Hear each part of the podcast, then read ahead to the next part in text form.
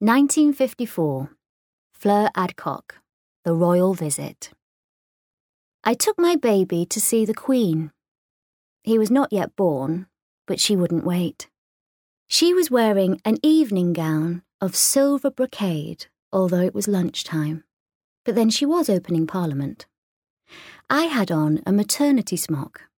It wasn't the thing to parade your bulge even for a respectable woman like me, married more than a year. Pregnancy was a little bit rude.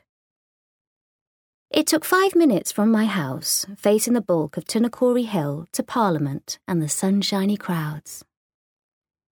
I didn't wave, but the baby inside me waggled his limbs in a loyal kick.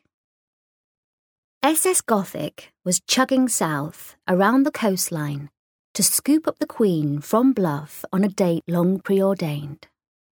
Meanwhile, biology and hormones were organising my own rendezvous. Two months later, when I'd turned 20 and given birth, I'd find myself chanting, I've got a BA and a BABY. I could almost believe my life would glide on with the smoothly oiled timing of a royal tour.